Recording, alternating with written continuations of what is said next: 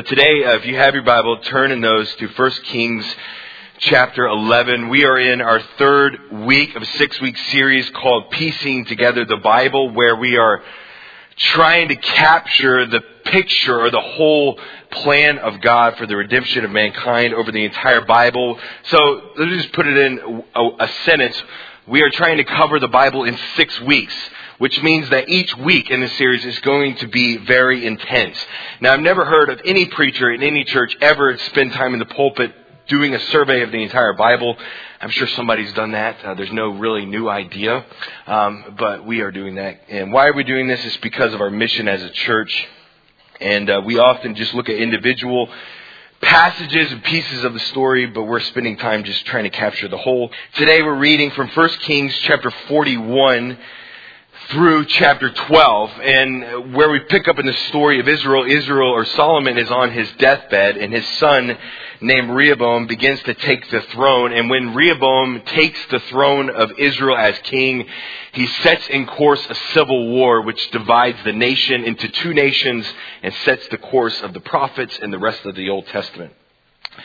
I'm starting at verse 41. I'm using the New American Standard 1995 edition now, the rest of the acts of Solomon and whatever he did and his wisdom, are, are they not written in the book of the acts of Solomon? Thus, the time as Solomon reigned in Jerusalem over all of Israel was 40 years, and Solomon slept with his fathers and was buried in the city of his father David, and his son Rehoboam reigned in his place. Verse 1 of chapter 12 of 1 Kings. Then Rehoboam went to Shechem, for all Israel had come to Shechem to make him king.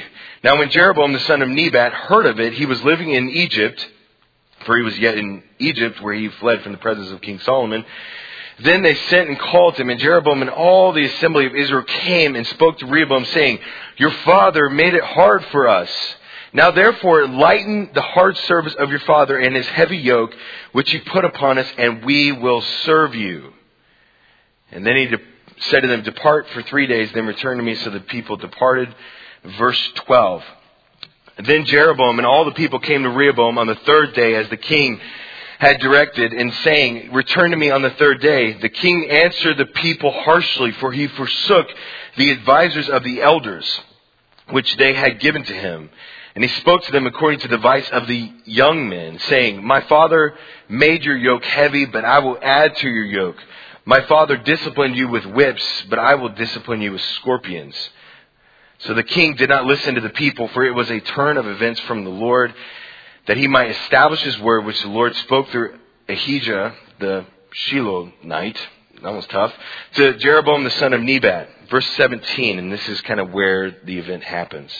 Now, as for the sons of Israel who lived in the cities of Judah, Rehoboam reigned over them. Then King Rehoboam sent, sent Adoram, who was over the forced labor, and all Israel stoned him to death. And King Rehoboam made haste to mount his chariot to flee Jerusalem. So Israel has been in rebellion against the house of David to this day. Verse 20. And it came about when all Israel heard that Jeroboam had returned that they sent and called him to the assembly and made him king over all of Israel. None but the tribe of Judah followed the house of David. Now when Rehoboam had come to Jerusalem, he assembled all of the house of Judah and the tribe of Benjamin 180,000 chosen men who were warriors to fight against the house of Israel. Why? Because of civil war. To restore the kingdom to Rehoboam, the son of Solomon. But the word of God came to the man of God, saying, Speak to Rehoboam, the son of Solomon, king of Judah, and to all the house of Judah and Benjamin, and to the rest of the people, saying, Thus says the Lord. You must not, you must not go up and fight against your relatives, the sons of Israel. Return every man to his house, for this thing came from me. So they listened to the word of the Lord and returned and went their way according to the word of the Lord. And thus begins two nations. Thank you. Today, as you've, as I've already shared, is part three of our six week series called Piecing Together the Bible. Uh, but my plan today is to really at, at first unpack the history of this time period and then to unpack the prophets. So my sermon today is going to be in two parts. Part number one is the history and then part number two, we will talk about the last 17 books of the Old Testament called the prophets. So I would encourage you to buckle up today. Uh, but as I was unpacking this section of scripture, there was a theme that kept bubbling to the surface that we see in the prophets, that we see also in the kings and the returns from Babylonian captivity. But before we get in too deep, let us kind of remember where we are in the story or in the picture of putting the Bible together as a whole. Two weeks ago, we began this series. Uh, we began by pulling a Vince Lombardi. If you remember that story, he was the Green Bay Packers coach, and he was speaking to these professional football players, people that knew the game of football, and he brought them all the way back to the fundamentals by saying, this is a football. Well, this is a Bible. And what you see, if you were to open the scripture itself, you would see that the Bible has essentially two parts. You have the Old Testament and then you have the New Testament. You have the Old Testament which contains 39 books and the New Testament contains 27 books. And then what's the central theme for the entire Bible? If you could put it in a nutshell, is God's pursuit of mankind's redemption that in the Garden of Eden, what happened, that we introduced sin into the world, and at the very moment of time, God promised a redeemer, a seed that would come from the woman that would bruise his heel on the head of the serpent. What does that mean? That a savior, that a, that a Messiah will come and will conquer sin and death. And then the book of Genesis that we talked about two weeks ago breaks down into four main events. There are the first four events of the ten that we will discuss in the Old, Test, Old Testament time. Event number one was creation, Genesis 1 and 2. Event number two was the fall of man seen in Genesis 3. And then we saw Noah in the flood, Genesis 6 through 8. And then we had event number 4, which was Abraham and the birth of the nation of Israel. If you remember that story, Abraham is introduced on the scene in Genesis chapter 11. He is promised to become a great nation in Genesis chapter 12. And then the rest of the book of Genesis kind of unfolds how his name, how his heirs become a great nation in a way, Abraham, then Isaac, and then Jacob. In a way, the nation of Israel kind of began with Jacob, and God turned Jacob's name to Israel, which means wrestling with God, which we know that the whole history of Israel is that. Wrestling with God, and can we just say all of our lives are wrestling with God? But moving on. Um, and then Jacob, now named Israel, has 12 sons, which later become the 12 tribes of Israel.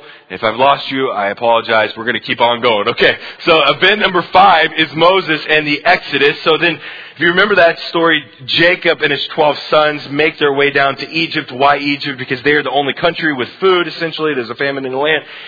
And then Jacob and his 12 sons populate over 400 years. They create a nation of 2 million people living inside of the land of Egypt. And then Pharaoh has the brilliant idea to enslave them. And then Moses leaves, leads his people out of Egypt into the desert for 40 years. And then we have event number six, which is the conquest of the promised land. Moses hands the baton to a guy named Joshua. Joshua then leads the nation of Israel into the promised land, into a land flowing with milk and honey. And then what happens after Joshua and they conquest the land? Then you have a period of the judges. There are 400 years of the judges. I believe there are 12 judges in total that God would appoint a judge. Some of the famous ones are Samson and Gideon. There are a bunch of other ones as well. That the nation of Israel would sin against God. God would send them an enemy. Then God would appoint a judge to free them and then they would be freed. And then Israel would forget and then sin. And then the cycle continues over a period of 400 years. And then you come to event number six. Now, event number six is really the turning point of the entire nation of Israel. Because to this point, Israel is a theocracy, that God is their king, that God is their ruler, and their land is kind of judged. Government is through the priest, and then they decide, well, we don't want God anymore as our king, we want a human king. So then event number six is the coronation of the kings. You have three kings under the United Kingdom. You have Saul, and then a guy named David, and then you have Solomon, and then Solomon has a son named Rehoboam, and that's where we pick up today. So until this point, there has been one nation, and then when Rehoboam gets the throne of Israel, that is when things, bad things happen, so to speak.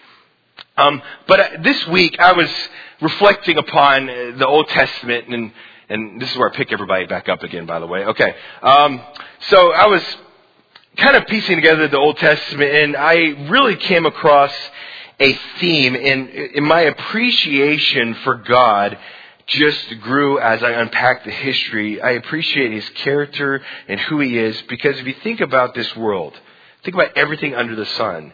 This world is a place full of broken promises. There's not one created thing that could fully keep their word. Let me give you an example. Uh, the other week, my wife and I went to Sam's Club, okay, and uh, we didn't just eat at the snack bar and like the dollar hot dogs there, but we bought uh, glasses, and they said on the box that they were unbreakable.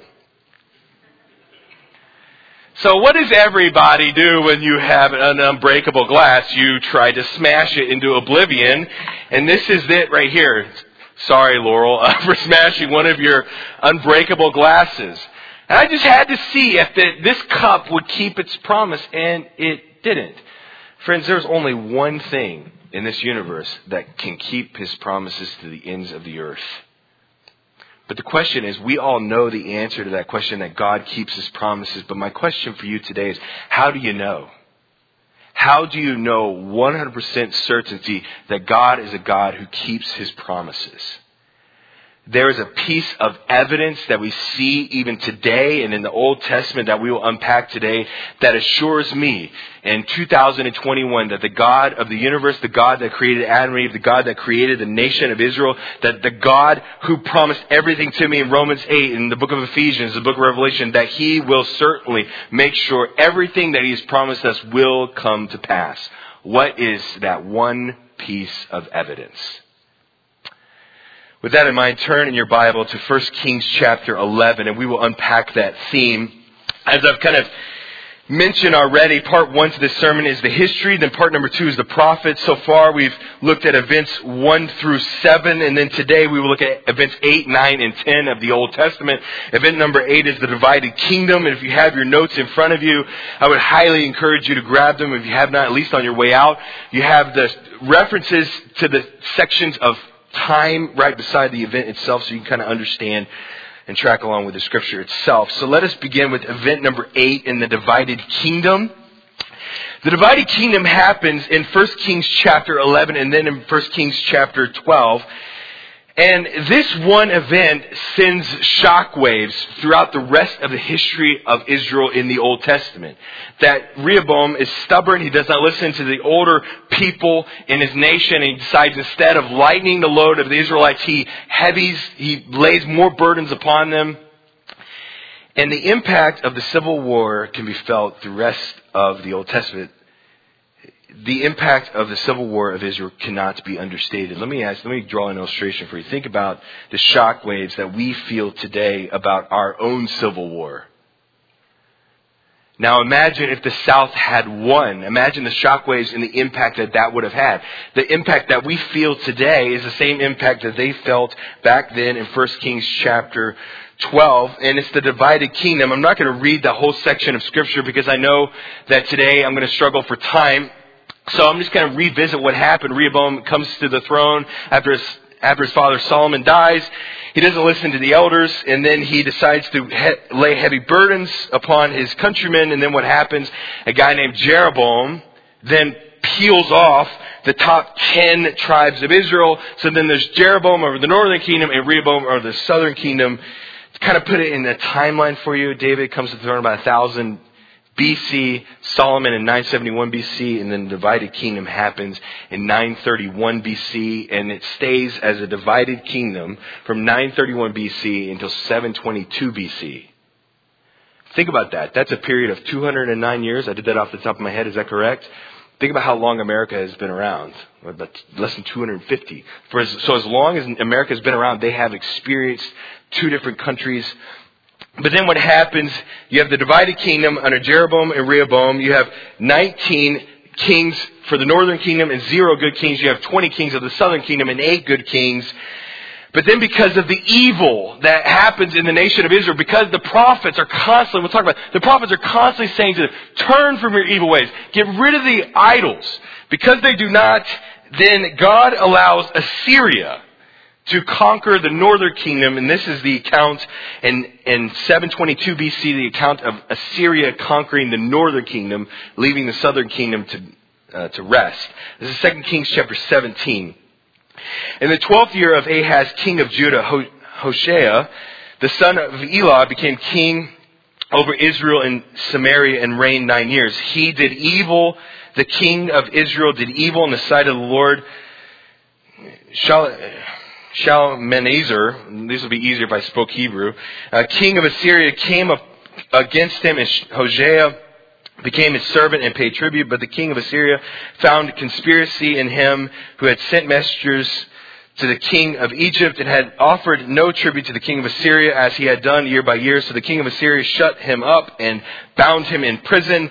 Then the king of Assyria invaded the whole land of the northern kingdom and went up to Samaria and besieged it for three years. In the ninth year of of Hoshea, the king of Assyria captured Samaria and carried Israel into exile to Assyria. So, okay, let me put it in perspective. So 1 Kings chapter 12 is when Rehoboam comes to power. That happens in 931 BC. And then we pick up in 2 Kings chapter 17. That happens. The northern kingdom is deported to Israel and they disperse among the whole known world at this moment. That happens in 722 BC. So let me put it in perspective for you. From 1 Kings chapter 12 to 2 Kings chapter 17, that that period is a period of 200 years. And in that time, there is a north and south kingdom. So Elijah, Elisha, all happens when there are two kingdoms. So then God allows Assyria to conquer the northern kingdom, but preserves the southern kingdom, which is also known as Judah, for another 136 years. But why did God punish the northern kingdom? It says this in 2 Kings chapter 17 verse 2. It says, the king did evil in the sight of the Lord. How many of us have heard that before? It's the same problem as always that God hates sin and loves mankind. And l- listen to me, friends. God hates sin and loves us enough to punish us for our sin. That God, lo- God hates sin and loves us enough to punish us for our sin. Can I just say something in our culture where we have this uh, meekness that we don't really like to discipline, it seems like in our culture, my generation? But that's really not being loving. Let me, let me ask the parents in the room. A loving parent, do you permit your child to do whatever they want? Please say no to that, okay? So you do not permit that. Why? Because you love them. You punish your children when they disobey you. On Tuesday night, my family and I went to Chick-fil-A and my three-year-old Olivia, I was walking out of the Chick-fil-A about to cross the parking lot. And of course I told my three-year-old Olivia to hold my hand. Now, but what does a good three-year-old do? She runs away. So then she runs away across the parking lot. And I, of course I'm terrified, right? And I of course grab her hand and I punish her. Why? Because I don't want her to face the consequences of her own decision of sin and wrong. It's the same with God that God hates sin and loves us. And He does not want us to face the dire consequences of our sin. Therefore, God punishes us. We have consequences for our actions. And that's what we see in the whole history of the nation of Israel, that God loves Israel so much that he would send them oppression and Assyria and Babylon of 586 BC to punish his people for their idolatry. So to put it all in perspective, Abraham is in 2000, Moses 1500, David is in 1000. Event number 8 happens in 931 BC. Then the northern kingdom is deported to Assyria in 722 BC. And then the southern kingdom remains as its own country and entity for another 136 years until the year of 586 BC. I, it is drinking from a fire hose this morning. I hope you can keep up. So, event number eight is the divided kingdom. Event number nine is the deportation of Judah to Babylon. Let me just pause for just a second and just make, put a little note in your mind that I hope you remember that all of the prophets, all 17 books of the prophets were written after the divided kingdom. So that kind of puts it in perspective that all of the prophets written, the last 17 books of the Old Testament were all written after the divided kingdom. So when we come to event number nine, the deportation of the southern king, event number eight, the northern king is, kingdom has already been gone for 136 years, and then poor Judah is sitting here with only one or two tribes and uh, only a handful of people, and they're facing the Egyptians and the Assyrians, and then God sees the wickedness of Judah. He sees the wickedness of the southern kingdom, and he decides to punish them for their idolatry. And this is in 2 Kings chapter 24. 2 Kings chapter 24 verse 10. And this is the account of event number 9. At that time, the servants of Nebuchadnezzar, king of Babylon, went to Jerusalem, and the city came under siege. And Nebuchadnezzar, the king of Babylon, came to the city while his servants were besieging it. And Jehoiakim, the king of Judah, went out to the king of Babylon, he and his mother and his servants and his captains and his officials. So the king of Babylon took him captive. In the eighth year of his reign, he carried out from there all of the treasures of the temple, of the house of the Lord, and the treasures of the king's house, and cut them into pieces. All of the vessels of gold which Solomon, king of Israel, had made in the temple of the Lord, just as the Lord had said. So then you read in 2 Kings chapter 24, you continue on, you read the whole story of Judah being deported to Babylon. So event number 9 happens 931 BC in 1 Kings chapter 12, and event number, event number 8 happens there, and event number 9 happens in 2 Kings chapter 24. Okay, let me catch everybody up. What happens after the southern kingdom is deported to Babylon?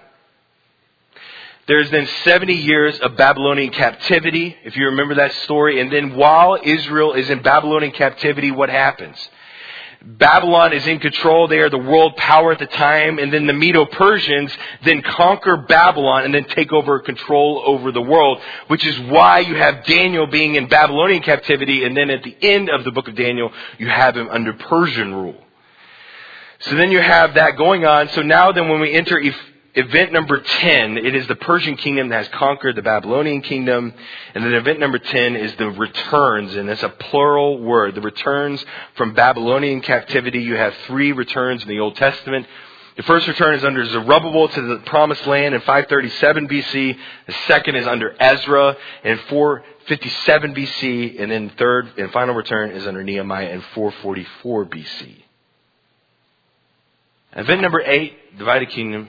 Then Judah stands alone until 2 Kings chapter 24. Then they are deported, and then there's 70 years of Judah being deported to the nation of Babylon, which turns into the nation of the Medo-Persians, and they begin to return in the book of Ezra, Ezra chapter 1, Ezra chapter 7, and Nehemiah chapter 1 are the three returns from captivity. But before we jump into the prophets, I want to kind of unfold for you kind of the historical books that this that we, I get this story. I'm not making this stuff up, believe it or not. Uh, it, it is the story in First Kings, First Second Kings, First Second Chronicles, Ezra, Nehemiah, and Esther. That those are the seven books that record this history of Israel. The book of First Kings begins with Solomon's reign and records the building of the temple. In First Kings, you have famous kings like Ahab and Jezebel. You have also famous characters such as Elijah. Second Kings is really part two to the divided kingdom history. And then you have the book of First and Second Chronicles that we we kind of think of things as a um, chronological order, but First and Second Chronicles just kind of mess that all up. First and Second Chronicles are probably the last books written in the Old Testament because First Chronicles comes after First and Second Kings, but First Chronicle rewinds to the, to the reign of David. It kind of parallels Second Samuel and Second Chronicles is the historical account of the kings until the deportation of Judah. And then you have the book of Ezra. The book of Ezra records two returns.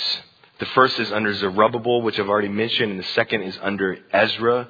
And what, are the, what is that book specifically about? Not only does it record the deportations, but it also urges the nation of Israel to rebuild the temple and then you have the book of Nehemiah.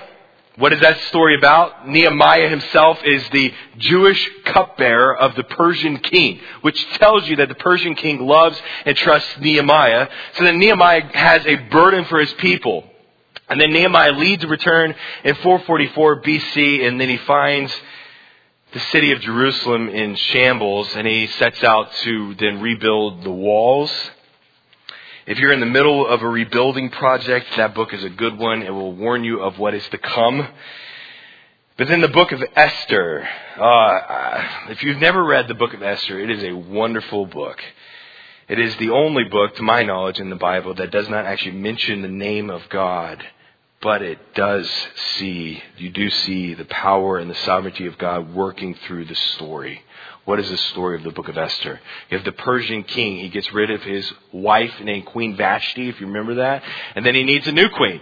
So then he finds a Jewish woman named Esther. Esther then becomes queen in Persia.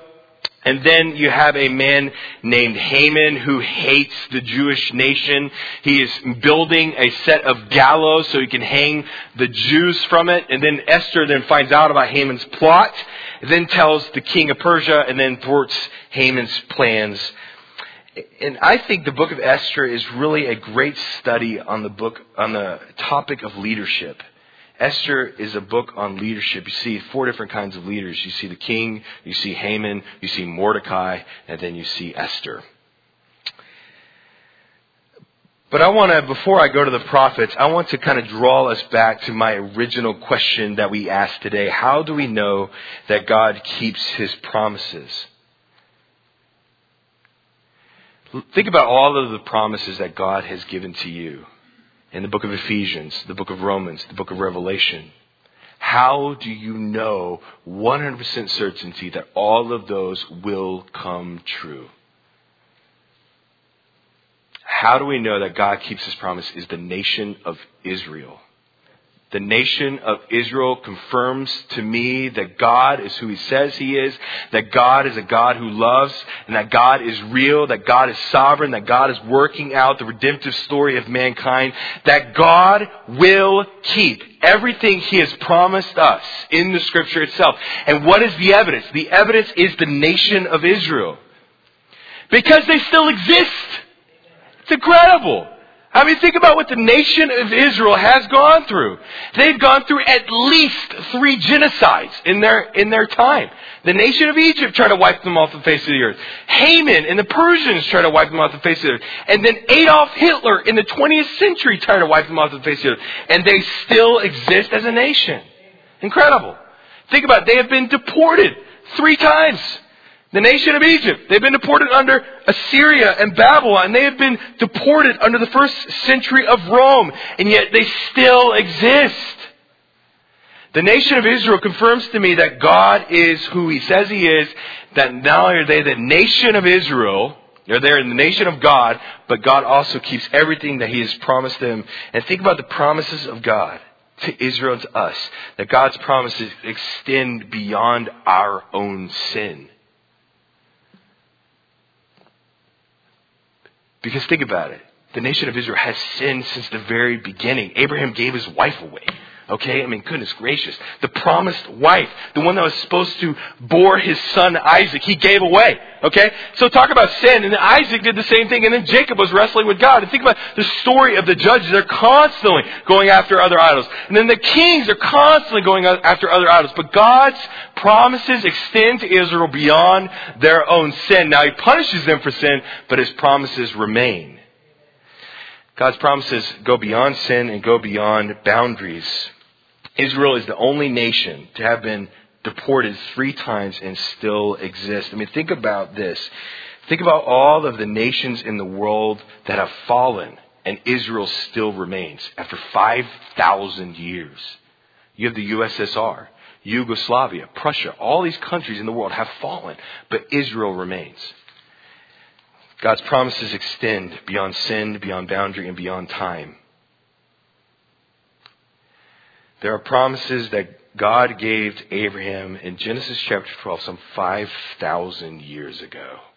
And the fact that Israel is still a nation tells me that the promises of God extend beyond all time. So that is my soapbox for today. Okay. Part number two is the prophets. So that's where we're going to dive in for the rest of our time together. And I will do my best to exit by noon. If you have on your back of your note sheet, there's an extensive treatise of kind of every single book that I talk about today. So if I do not cover it in the, in the way you wish, I would encourage you to study more. But let us kind of just define what a prophet even is. So we have 17 books that in the Old Testament, and they're all called the prophets. You have the first five are called the major prophets, and then you have the minor prophets, but they're all of equal value. Okay, let me just say it that way. Um, but then you have what is a? Let's just answer the question: What is a prophet? A prophet was a spokesman of God. That a prophet, when they spoke, they spoke the very words of God. You see often in the prophets a phrase that says, Thus says the Lord. What is the history of the prophets? The actual Hebrew word prophet is the Hebrew word navi. The word Navi is used 315 times in the Old Testament. 300, let me, let me put that in your brain. 315 times in the Old Testament. Okay? Only 15 of those times come before 1 Samuel. So from 1 Samuel to the end of the Old Testament, that word Navi, prophet, is used 300 times, which tells you something. What does that tell you? It tells that the role of a prophet becomes more and more prominent as the kings live and as the kings reign. The first prophet, the first mention of Navi, is in Genesis chapter 20 verse 7. It's referring to Abraham. The standard of a prophet is seen in Deuteronomy chapter 13. I plan to read that, but I probably will not. But Deuteronomy chapter 13 verses 1 through 5 essentially says that if a prophet doesn't, speaks for the Lord and does not become 100% certain, 100%, then you stone him to death. But then we also know the ultimate prophet of God we see in Deuteronomy chapter 18 is prophesied through Moses. The ultimate prophet of God is Jesus himself.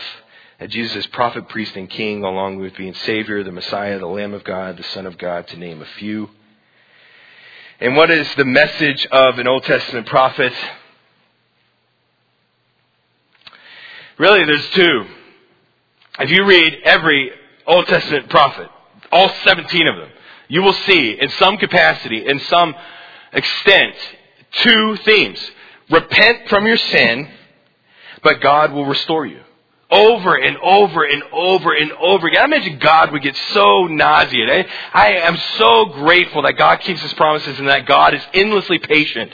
Because God again and again and again tells the nation of Israel to turn from your sin, turn from your idols, but restoration is coming. So that is essentially the theme of all 17 books that end the Old Testament. But let's talk about the specific books themselves. Okay. The book of Isaiah is the lo- second longest book in the Old Testament besides Psalms, but is shorter than Jeremiah by word count. The book of Isaiah is in two parts. You have part number one, which is the retribution of God, chapters 1 through 39, and then you have the restoration of God, verses chapters 40 through 66. And you have very two very famous passages, a lot of very famous passages in the book of Isaiah. Isaiah 6, then you have Isaiah 40 and Isaiah 53, which promises the suffering servant, which we know to be the Christ that comes to bore the sins of the world. Then you have the book of Jeremiah. The Jer- Jeremiah was written to the southern kingdom before deportation. Jeremiah once again warns of Judah's pending sin and the pending disaster that's going to come if they do not repent.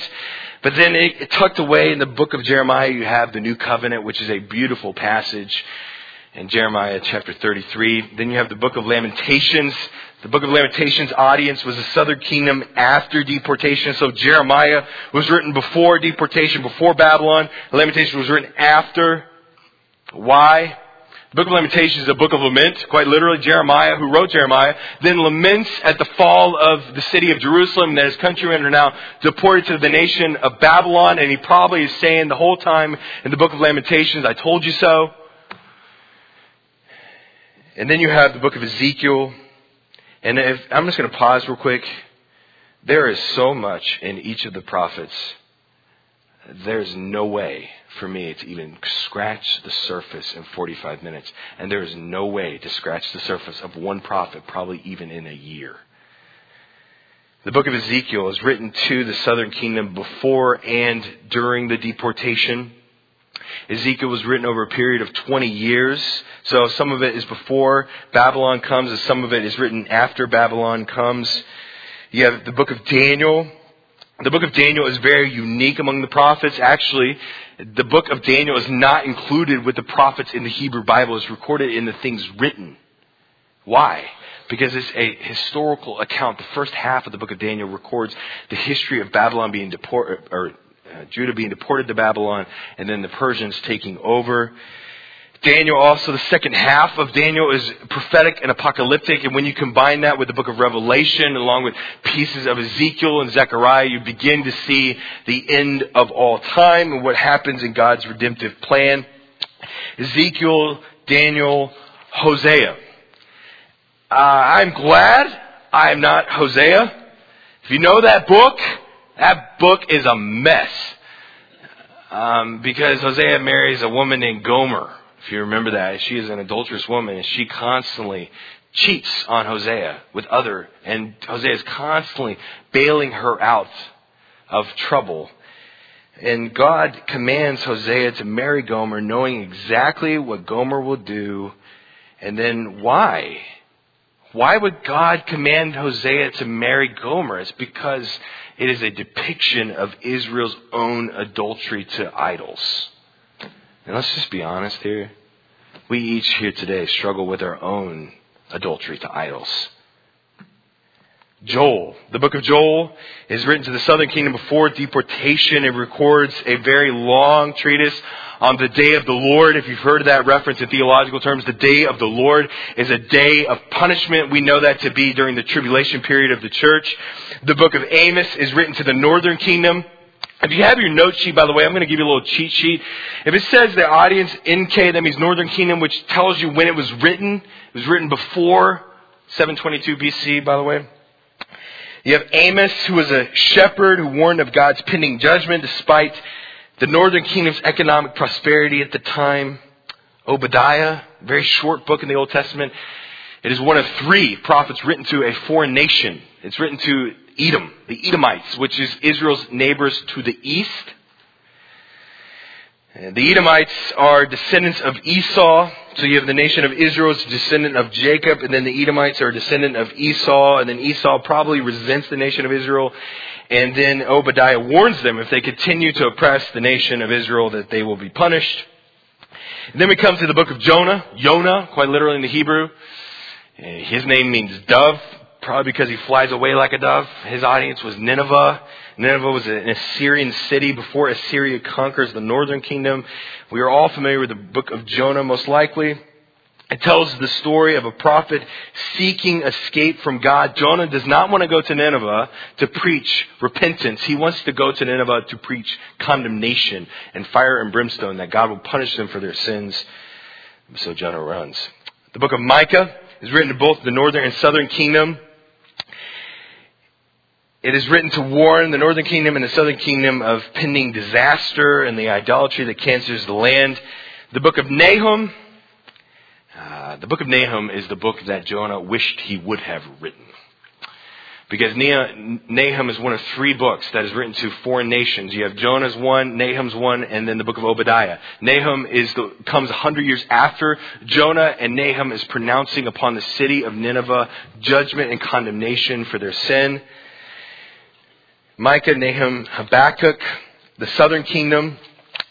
People call Habakkuk the grandfather of the Reformation because we find in Habakkuk 2 verse 4 that the righteous man shall live by faith that then Paul then pulls into Romans chapter 3 in which Martin Luther then reads in Romans chapter 3 beginning the Protestant Reformation. Zephaniah, southern kingdom before deportation is written during King Josiah's reign. Haggai is one of three post-exilic prophets. Haggai, Zechariah, and Malachi all happen post-exile and post-return. Haggai is encouraging the nation of Israel that has returned under Zerubbabel. He is encouraging them to rebuild the temple and reinstitute worship. The book of Zechariah. The book of Zechariah is also after the return of Zebulon and is Uh, once again encouraging the nation of Israel to rebuild the temple. And then Malachi, his name means Malachi, means my servant, my messenger. Book of Malachi, Haggai, Zechariah are all post-exilic, all have to do with worship. Where Zechariah and Haggai encourage the nation of Israel to have returned to rebuild the temple. Malachi instead is kind of a little bit later and he is encouraging the nation of Israel to actually worship in the temple correctly and to take care of the temple. So that is, in a nutshell, not a really small nutshell, but a giant nutshell, the book, all the books of the Old Testament, the last 24 books. But before I close, I would just like to kind of sum up three different things I want you to walk away with. Some of you here today need to be reminded. Some of you need to be warned. And some of you need to be encouraged. Some of you need to be reminded. Friends, a lot of us, and I, and I mean this, a lot of us are walking through difficult trials in life. It's like almost every other day I hear about another Calvary person that is just walking through something tremendous and painful sickness, family crisis. You need to be reminded of the goodness of God and His sovereignty. That God is real and that His promises that He has given to us will come to fruition. And the evidence that we have today that He keeps every promise He's ever made us is the nation of Israel. If you're walking through a difficult time, you online, you in this room, if you're walking through something that you never thought you would, just remember the goodness and the love of God. But some of you here today need to be warned. Just like the nation of Israel, again and again and again and again and again and again and again and again and again and again and again.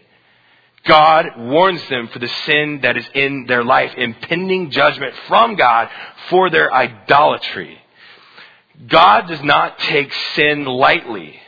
Because we live under an era uh, uh, of the new covenant, we have, we have grace and we have a relationship with God that cannot be broken. Many of us kind of feel like we can do whatever we want, but that is the farthest from the truth. That God hates sin and loves us so much that he would punish us for sin. If there is sin in your life that we see in the prophets, is there, if there's something in your life, an idol, then repent. Turn before God brings judgment. And then some of you need to be reminded, some of you warned, and some of you need to be encouraged. And all of us perhaps today need this one. I hope that you walk away today encouraged by the very nature and character of God. That He is who He says He is, that He is sovereign, that He is in control, and that He is working out all things for the good to those who love God, to those called according to His purpose. That is what I have to share with you today. And we will pick up when I come back. And next, pray with me. Heavenly Father, we thank you for today. We thank you for the message of your scripture. And I know that today was uh, spanning 500 years and 24 Old Testament books. And uh, Lord, I know this was a tall task. Uh, but Lord, I thank you for your word and, and, and its message of your love for us and your redemption and your pursuit of us and your sovereignty and that your will will not be thwarted. We thank you for the message that we see in the nation of Israel that you hate sin, that you take it seriously. And Lord, I pray that we would not keep it around in our lives, but that we would recognize it and that we would repent and that we would ask for forgiveness from you. And we would take it out of our lives and set it aside. Lord, I pray that we would examine our life and the idols that we bow down to every day. The idol of capitalism and wealth, the idol of ourselves over you, whatever idol they are. Lord, I just pray that we would be mindful enough to see it as you would. I thank you for this church. Lord, I just pray for us. I know so many of us today are just walking through a difficult road. And I pray for those today that are walking through something that they never thought they would. I just pray that you would comfort them, bless them, show them your path and your way. And I thank you for this church and that I can get away with preaching 24 books in one sermon. I thank you for this church and our dedication to the scripture. Bless the rest of this morning. In Jesus' name, amen.